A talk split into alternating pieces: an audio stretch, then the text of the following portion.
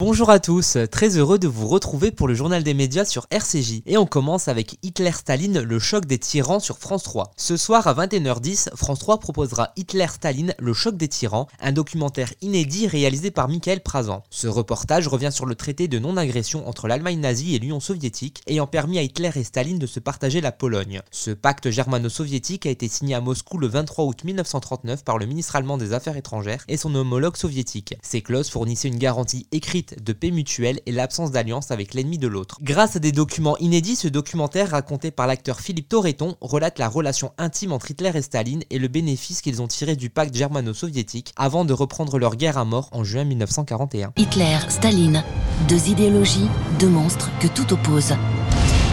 Et pourtant, ce sont deux autodidactes, de véritables chefs de gang. En secret, leur complicité et leur fascination mutuelle en ont fait les meilleurs ennemis. Le Führer a un immense respect pour Staline, qu'il considère comme un véritable génie.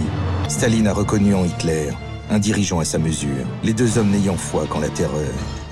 On continue avec un si long silence sur France 2. Mercredi en prime, France 2 diffusera un si long silence, un reportage consacré à Sarah Abitbol. En 2020, la championne de patinage artistique avait révélé dans son livre, justement un si long silence, les agressions sexuelles qu'elle a subies entre 15 et 17 ans par son entraîneur au début des années 90. Après la sortie de son livre, le monde du patinage et du sport été secoué, entraînant d'autres témoignages de victimes. Sarah Abitbol revient sur son parcours et sa reconstruction après avoir eu le courage de libérer la parole.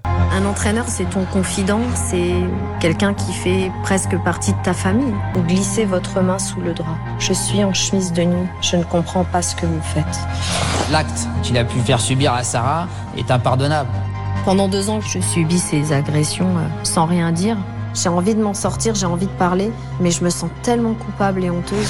La honte se transforme en fierté. Et ça, c'est ma plus belle médaille d'or olympique. On poursuit avec le retour de HPI sur TF1. Jeudi à 21h, TF1 lancera la deuxième saison de HPI. Dans cette série dont l'action se déroule à Lille, Audrey Fleurot incarne Morgane Alvaro, une femme de ménage à haut potentiel intellectuel qui devient consultante pour la police. La première saison avait été un immense succès d'audience avec une moyenne de 9,57 millions pour les 8 épisodes, soit 41,7% de part de marché sur l'ensemble du public et 46,6% sur la cible commerciale. HPI avait réalisé le meilleur lancement d'un programme français sur TF1 depuis Dolmen en 2005. La chaîne mise donc sur 8 nouvelles aventures pour cette seconde saison. On termine avec l'Eurovision sur France 2. Samedi, France 2 diffusera le concours Eurovision de la chanson 2022. Cette 66e édition se déroulera à Turin en Italie avec à l'animation la chanteuse Laura Puzzini, Alessandro Catalan, une personnalité de la télévision italienne, et le chanteur Mika. En France, les commentaires seront assurés par Laurence Boccolini et Stéphane Bern. 25 pays sont en compétition, dont la France, représentée par le groupe breton Alvan et Aez.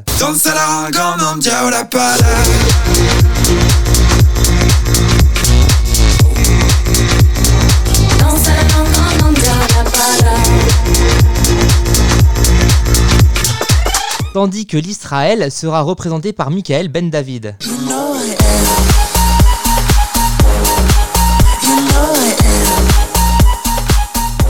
Merci de nous avoir écoutés et à très bientôt pour Noël Chronique Média sur RCJ.